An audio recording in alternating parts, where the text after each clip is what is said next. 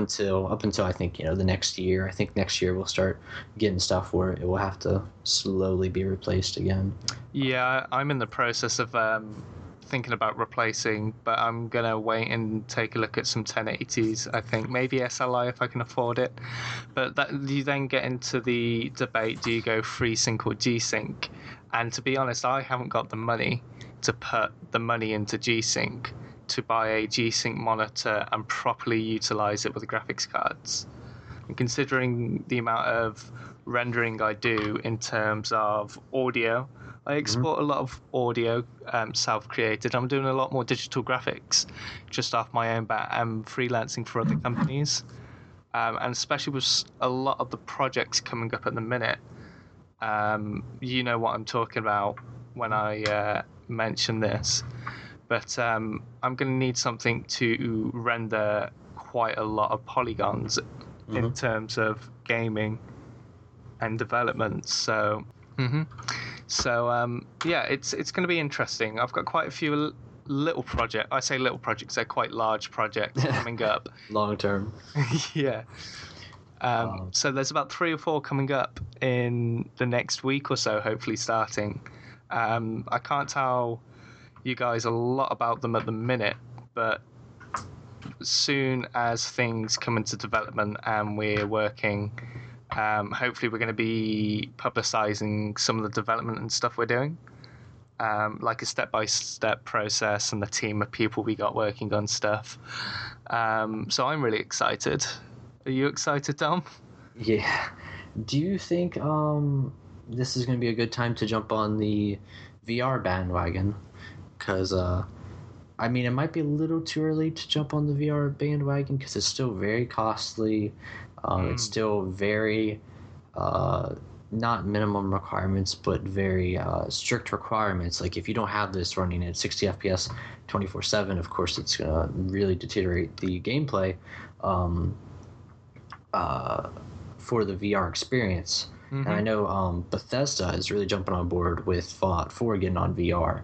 I think that's going to be crazy. That would be really good. But I don't know, as a gamer...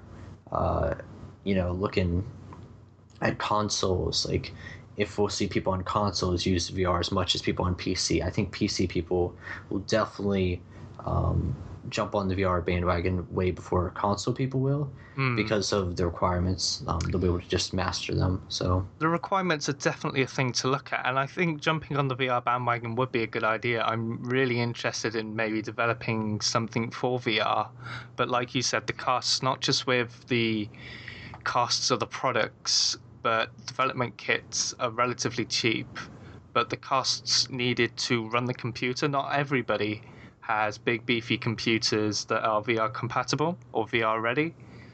So I think that's why there's quite a large gap in the market for VR. Not only do you have the initial setup costs, but people are going to have to spend quite a large amount of money to maybe upgrade their processor, their amount of RAM, and especially their graphics card just to push VR. At the minute, I don't think it's going far. I mean, there's been a huge development with the HTC Vive over the Oculus, which that's the VR choice I'd be looking at if I were to get one and to develop I think for. Because Steam is really behind it. That's a key thing. Steam and Intel, Alienware, like those people, like they are behind. Really pushing for the HTC Vive compared to Oculus. Of course, it could be like competition. Yeah, I think it's a shame because Oculus, when they were first out, they were the very first people to do it. And in the early days, people were quite skeptical of VR, and with a reason for it. In the early days, when I remember when Oculus first came out with a Generation 1 press kit and development kit for it, the quality and comfortability and a lot of the features weren't quite there, which I think it deterred quite a few people. But people used it. The people who got the chance to get those development kits enjoyed it for the most part. But now you've got companies like HTC and Microsoft and other big companies like OnePlus is delving into the VR world, as well as Samsung with their headsets that can use mobile phones. So it's becoming more and more popular among companies and the user base. Mm-hmm. But in the next 2 years, I can see it really taking off. So in answer to your previous question, I think maybe developing something for VR in the long-term sense, maybe doing like a full-blown title or something, mm-hmm. rather than a lot of the small... I don't know how to describe the games that are currently available. They're like... they're short to the point and fun. I wouldn't say it's something that you will... I guess this is also a good thing. You won't want to sit down for a very long, obsessive amount of time in this world. Like, you'll be like, all right, I'm happy with it. Time to put it down after, maybe 2-3 hours. Nothing like insane, like 12 hours of inside this world of the VR. No, so. That's very true, especially with the way the headsets are and your eyes as well. In the very early days with Oculus, you could only wear them for about 20 minutes to an hour max before you would start getting headaches and feeling a bit sick. But with the Vive, I've heard the playability is a lot more long-term. So I think we could be seeing some AAA games being developed and coming to them. But if, like, that might have to be utilized in a way that a person could still sit down and enjoy the VR experience. Because standing on your feet for any amount of time gaming is more strenuous than sitting down at a PC or a laptop or a console. So compromises will have to be made, and the way things are developed and mechanics are used to play the game might have to change from conventional ways. So it'd be interesting to see. Mm-hmm. And maybe we could go and take a look at that, because at the minute the market's not quite there, but 2 years' time you come out with a potentially AAA game, I think it'd be booming. Mm-hmm. I think that's where I worry about Fallout 4 being the first big one on there. I could see personally maybe a shooter. Maybe a shooter would work out as the first one. Maybe something small, like a racing game. But, like, even shooters is kind of pushing it, because, I mean, like, flashbangs, stuff like that, I guess that could really impact a person with the blinding lights. Mm. But Fallout is really interesting, because I think the world of Fallout and how you can spend a really long time in Fallout. Like, my playtime in Fallout 3 of all games is just beyond, like, through the roof. So I think maybe having Fallout as, like, the first VR game will be good for them, but good for the user, not so much, because they'll really get stuck in this world that is really beautiful, and they'll never want to put it down, because they'll want to just go to the next adventure. Yeah, I know exactly what you mean, especially with the engine Bethesda use and the graphics and the world that it's all developed in. I think that would make for a really nice VR setting. Mm-hmm. Whether or not Bethesda's going to go down that route, we don't know, but I think it'd be interesting to see. Do you have a Steam controller? I don't know. Do you? I've been thinking about getting it, and it's like, if it goes on sale tomorrow, I might pick it up, because I like how it's marketed in the way that, you have easy support for multiple games that may not even have controller support. Even the community will give you their layout, whereas like an Xbox 360 controller or PS4, if you hook that up to your computer and the game doesn't have support for it, you can still get it to work, but you would need like a third-party software. This is all throughout Steam. I know, that really interests me, the way users can map their own key bindings and even edit some of the code used for it to make it playable on different games. That interests me quite a lot. Because I saw Prison Architect being played with it, and like City Skylines. I was like, there's some Papers, Please being played with it as well. And it's like, that's crazy. Like, it's, you can sit on a couch and play something from your computer, which is mostly a console luxury, I would say. So. And something with Steam in-home streaming, you can stream it down to an entertainment system next to your TV directly from wherever your computer is and play it on the sofa or the couch and TV it. But I don't think I'd run out and buy it right away. Maybe if they do a new iteration of it and maybe develop it a little bit more, that might give me reason to go out and get it. Otherwise, I might invest in the new Xbox Elite controller.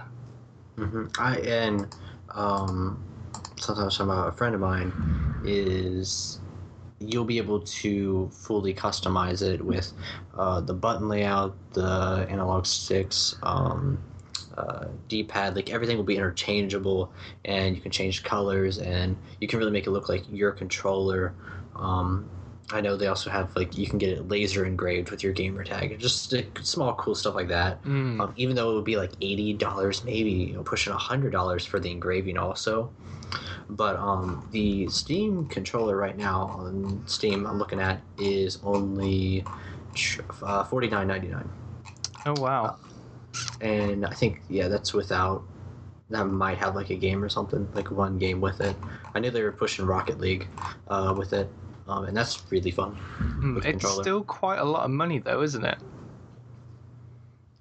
For a controller, I would say, because I remember when, like, controllers were $20, and now I think PS4 really proved that if they're gonna have motion tracking and controllers and all this stuff, like, maybe they could get away with that $50 range. The Xbox One controller, I prefer it over PS4. Same. In terms of the feel, I like the PS4 motion control, unlike the Xbox One, though. But the Xbox One pushing it for $50 is just, or even more, is still a lot, because you don't get the added benefits like that some games would allow you to have. Like, I know PS4, the controller actually has a sound. Like a stereo, like a mini speaker in it for some reason. I thought that was really neat. Oh, really?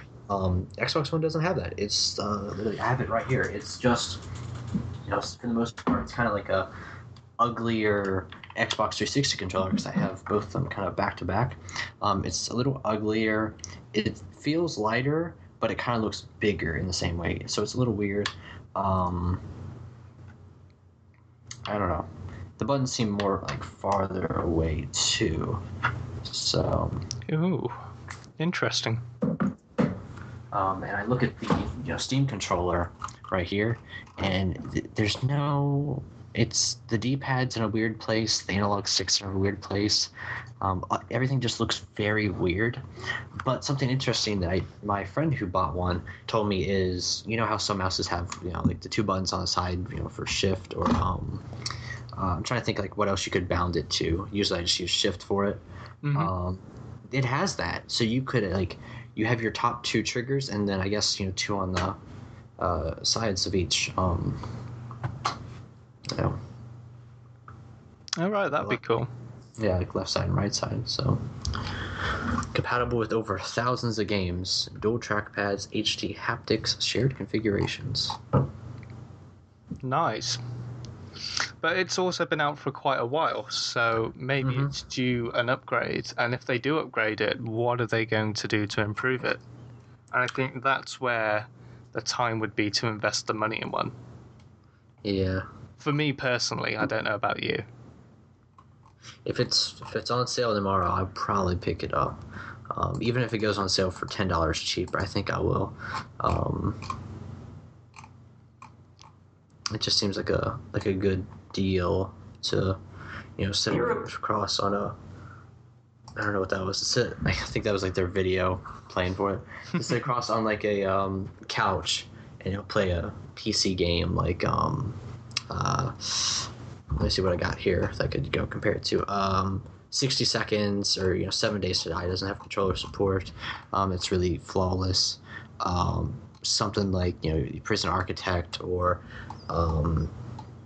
Sid Meier's Civilization 5. I think that was a big one. They talked about Surgeon Simulator, maybe. Oh. I don't think they would allow controller support for that, but maybe. That'd be cool. Did you see the DLC for Surgeon Simulator? Yeah, I really want to get the VR for Surgeon Simulator because of like it just seems so much cooler to actually be in that setting. And operate on Donald Trump. Yeah. That's a whole new debate. Oh, the Trump Tower. Oh. I thought it would actually, break open a rib, and I kind of just, broke it in half. I was like, well, then. Like, I thought it was going to be, like, indestructible or something, but then they had, like, shuriken, like, four-way, not shuriken, but, I don't even know, like, knife, blade that revolves. Oh, yeah. I know what you mean. Mm-hmm. So what do you... Huh? Carry on. Well, also the little hands if you hit the needle. So. Yeah. I was going to say, what are your political opinions then? Because obviously America's going for a big change currently. Oh, yeah, we could talk about you because I was reading the news with the UK and the European Union. But for the most part, like, I'm Republican, I would say. People are like, you can, stand in the middle ground, and I would like to pick somewhat of a side that represents, my views. But I'm more about, if you're good to me, I'm good to you. I don't really want to, hurt anyone in the world. I want to help everybody out, and that's like a key reason. And to go off on a small tangent, but for a while, like, no one kind of heard from me because I was hanging out with my best friend, and then it was this awkward period of our friendship where we didn't talk at all. There's this awkward thing where, like, I was slowly dating his sister but wasn't at the same time, and then I don't know, something happened where, like, we just didn't talk, like, at all for, like, 6 months after Christmas, and I decided I'll really get into YouTube and put a smile on someone's face. Because I just wasn't really happy. Like, I lost, two people that really meant a lot to me. And now they're kind of, like, actually hanging out again, taking it slower. It's a bit awkward, but it's, I can balance out things, which is nice with YouTube and that. And, everyone, I think it's, like, everyone coming back.